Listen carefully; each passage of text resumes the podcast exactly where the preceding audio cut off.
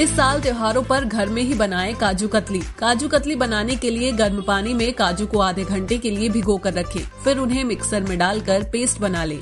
अब इसमें पिसी हुई चीनी डालकर अच्छे से मिक्स करें, अब इसमें इलायची पाउडर डालें और मिक्स करें। अब इस मिक्सचर को धीमी आँच पर तब तक पकाते रहें जब तक ये पेस्ट पैन पर चिपकना न छोड़ दे। अब इसे ठंडा होने दें और फिर घी लगाकर बेल लें। अब इस पर पानी लगाकर सोने या चांदी का वर्क चढ़ाएँ और डायमंड शेप में काट लें और काजू कतली एंजॉय करें।